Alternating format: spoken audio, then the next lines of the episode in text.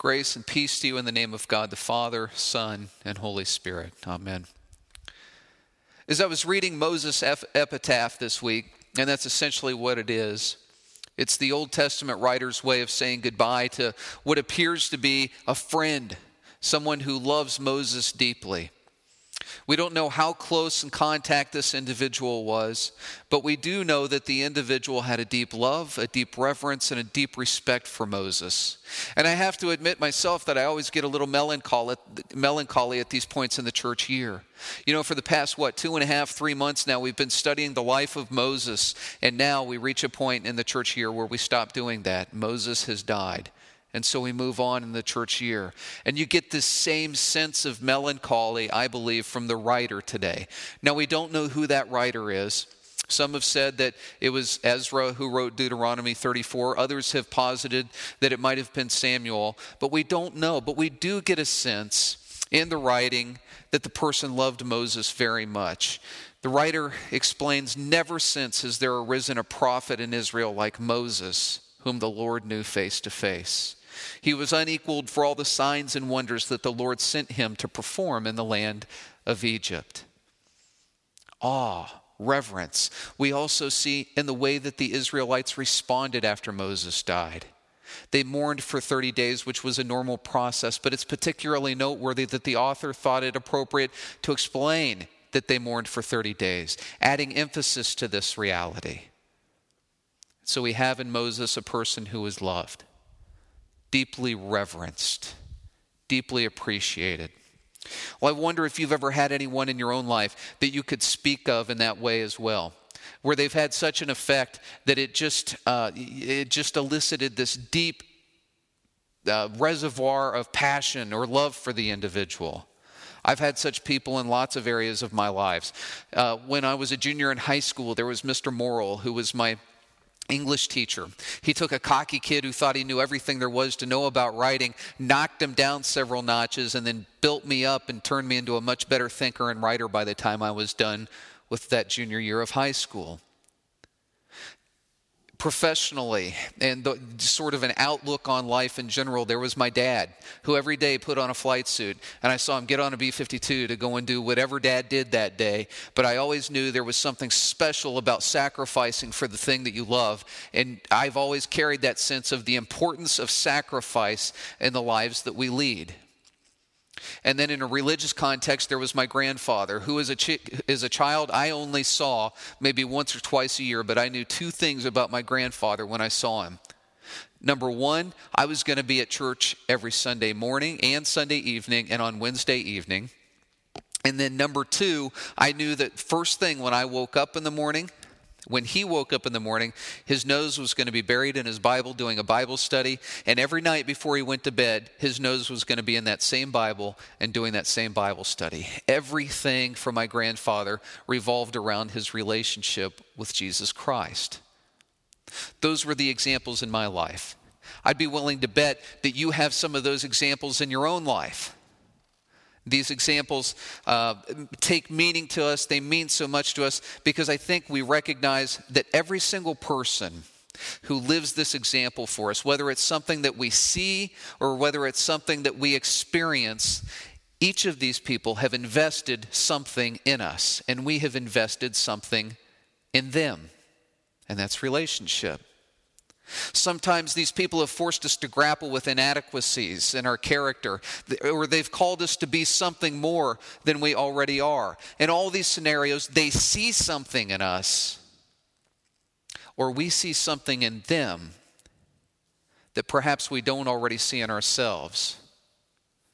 And the best of those people, the ones that we see and admire the most, the most meaningful relationships are where they see something in us and then they pull it out of us. They say, I see this in you. Whatever it is you think you need, whatever you think you value in me, I see this in you. And I'm going to show you how to be this person. And isn't this exactly the example we've had throughout in the life of Moses as we've studied him?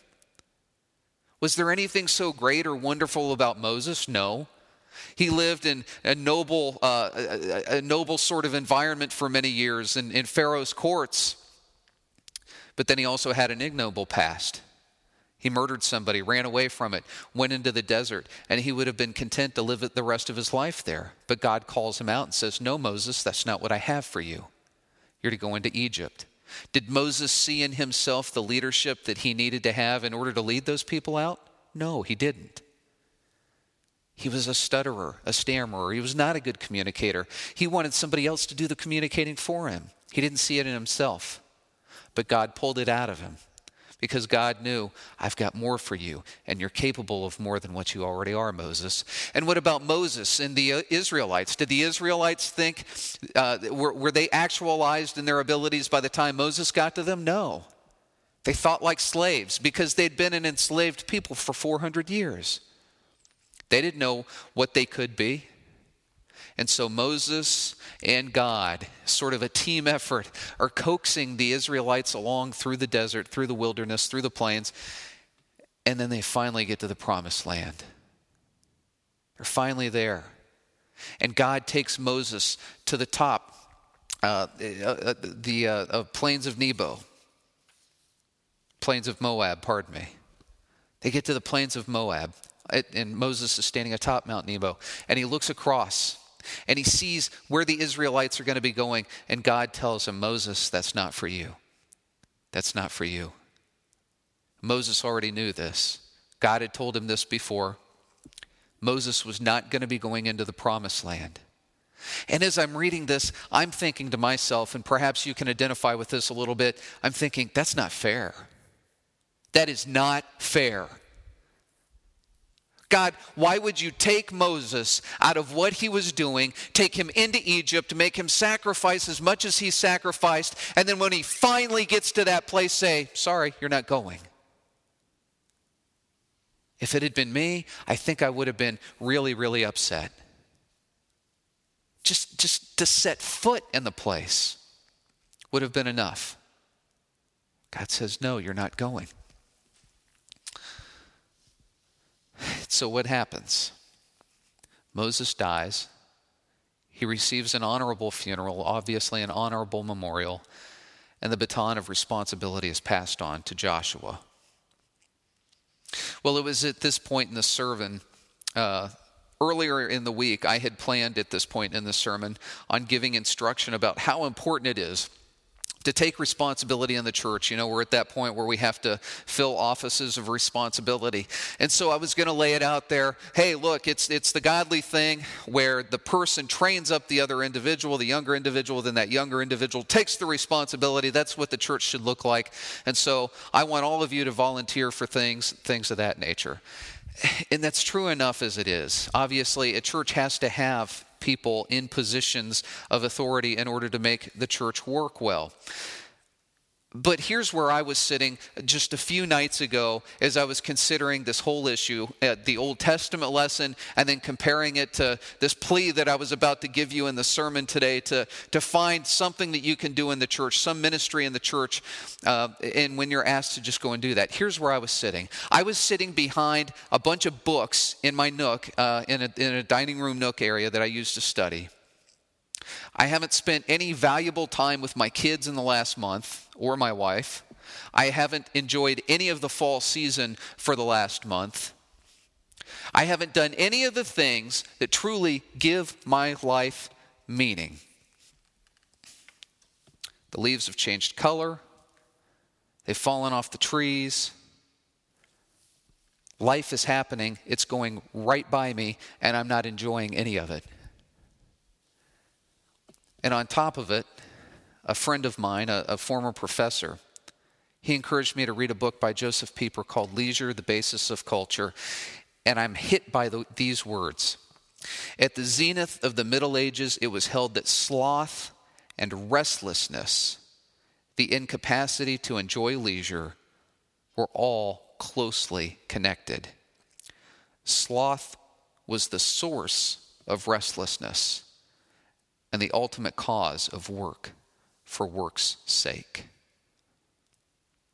Is I'm sitting behind my books, watching these leaves fall, watching my wife and kids leave to go out and do another thing that I'm not present with them doing.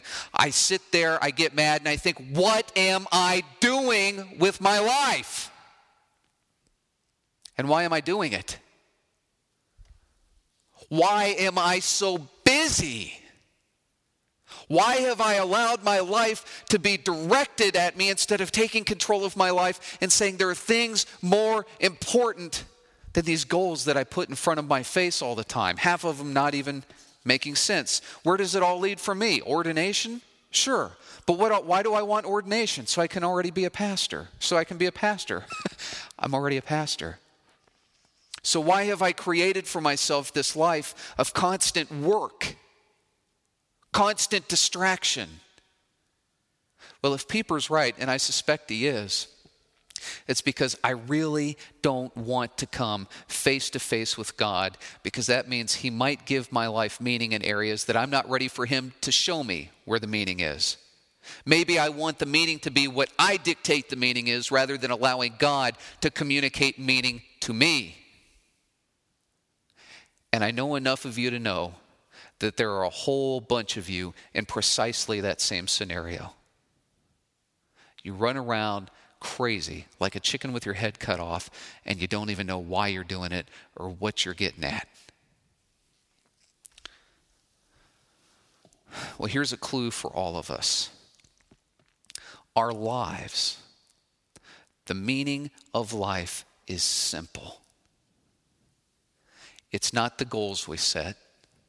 It has nothing to do with the goals we set. Jesus gives us that meaning in today's gospel lesson, and it is a simple message. You shall love the Lord your God with all your heart, with all your soul, and with all your mind. This is the greatest and first commandment, and a second is like it you shall love your neighbor as yourself. You know, the amazing thing about God's message is it is so counterintuitive to the way that we live sometimes. It just turns everything on its head and it says, You're looking at the world all wrong. He's telling the teachers of the law here, You can't work hard enough. You can't do enough things to merit God's love. You can't do enough things in order to see the world right. What does he tell them? Simple message love God. Love God. And once you have that drilled into your heart, love the world around you. It's a simple message. Everything else in our lives should run second to that. And all too often it doesn't. We get busy, we get chaotic, because ultimately we're spiritually lazy, slothful.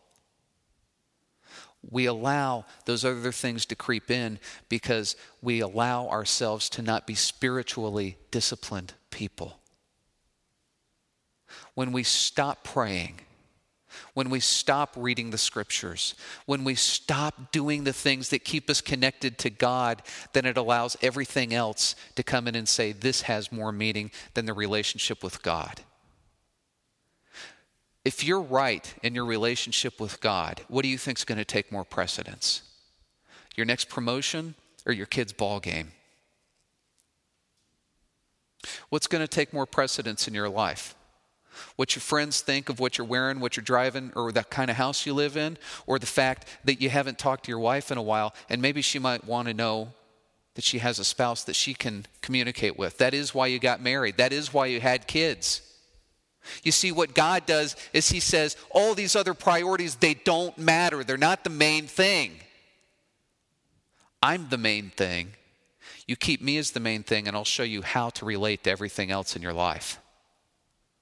But if we get lazy, if we get spiritually lazy, if we get slothful, we stop listening to the voice of God and we let every other voice in the world tell us this is what you need to be, this is what you need to do in order to have meaning. It's a lie. Our meaning doesn't come from anybody other than God. And our activity should reflect the life of God in us. You know what this looks like in the church? This is a very simple church formula. I'm not going to tell you what committee, what team, what ministry, whatever it is that you need to be on. What it means is this if you're not spiritually slothful, if you're not spiritually lazy, and you are connected to God on a daily basis, God is going to tell you this is what you need to be doing to serve the church.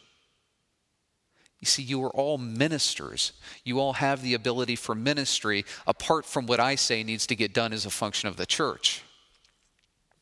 Your ability comes directly from your identity as a child of God. And so, what I would rather have, instead of asking people and coming up to them and saying, Will you please serve in this function? You know what? You know what I'd rather have? I'd rather have two fired up people serving in one ministry than to have a team of five to seven people who are simply serving in that ministry just because, well, it's something that needs to be done. And there are things that need to be done, things that aren't fun. But God can even give us a passion for those things that aren't fun if we're listening to God. How many of us crowd out the voice of God with activities, with work for work's sake? No. Work should be done in a godly manner with a godly purpose, and that includes all work the work that you do inside the church and the work you do outside the church. So, friends, I want you focused on what God wants you to do. And what I'm really saying when I say that, love God, and then let the love that God has created in your heart manifest itself in the work that you do in the church, for your neighbor, in everything in life. See, God doesn't call us just to fill positions, He calls us to ministry. I want people in this church plugged into something that is truly an extension of who they are. You know, I suspect that this perspective is the reason that Moses didn't get upset or out of joint when God tells him again, and for the last time, Moses, you're not going over. You see, the promised land it, it was sort of a secondary thing to Moses. The promised land was God's goal, and so it was an important goal. But I suspect that what Moses learned to do is recognize that there's more value in the journey than there is even in the goal. You can't control the part about what happens when the goal comes. All you can do is control your realm of influence as guided by God to include the people around you. Moses learned that the promised land was the kingdom of God living in him and around him. The promised land was being loved by God, responding to that love, and then loving the people around him to take them to where they're going. That was the promised land. The promised land was the relationship the relationships. And Moses had that. You know, a lot of times we talk about bringing the kingdom of God crashing into the here and now. And that's how I see Moses. They were headed to a promised land, they saw it as future, but Moses saw it as present because he was so connected to God that there was no sense of future. there was a future, but there was also the future already come in the present. The kingdom of God is among us in the church. The kingdom of God was with Moses, and that's why he was able to die with serenity. He'd done his job, he'd done what God called him to do. I want to encourage you today don't be so focused on goals that you forget relationships. In particular, don't be so focused on goals that you forget the relationship that gives all goals meaning. You can have the best laid plans, but if those plans aren't God's, they're not worth anything. If God has something for you, it's best to follow that. Worry less about the goal, worry more about the journey. Don't confuse chaotic activity for faithfulness. True faithfulness knows God's purpose, and God's purpose always includes time spent with Him, first of all, and second, time with the people we love. And don't let anybody tell you what your goal should be. Don't let me tell you what your goal should be. The only thing that I can tell you is that God loves you, love Him back, spend time with God. Beyond that, you have to take your direction from God. And moms and dads, this is coming directly at you. If that direction doesn't include a whole bunch of time with your spouse, with your kids, it's not coming from God. Somebody else, whether it's you or someone else in your immediate circle, is giving you a false image of what it means to be a child of God. Your family is more important than the activities that you think are important that you're filling your time up with, work for work's sake. Friends, the promised land isn't about land. It wasn't for Moses, it isn't for us. It's about being loved by God, loving Him back, and then loving each other. Love God, love your neighbor, and you already have the promised land. Let's pray. Father, I thank you so much that you've given us more than just land. You've given us a kingdom. That kingdom is you. That kingdom is Jesus Christ. And you promise that wherever we seek you, we'll already have that kingdom.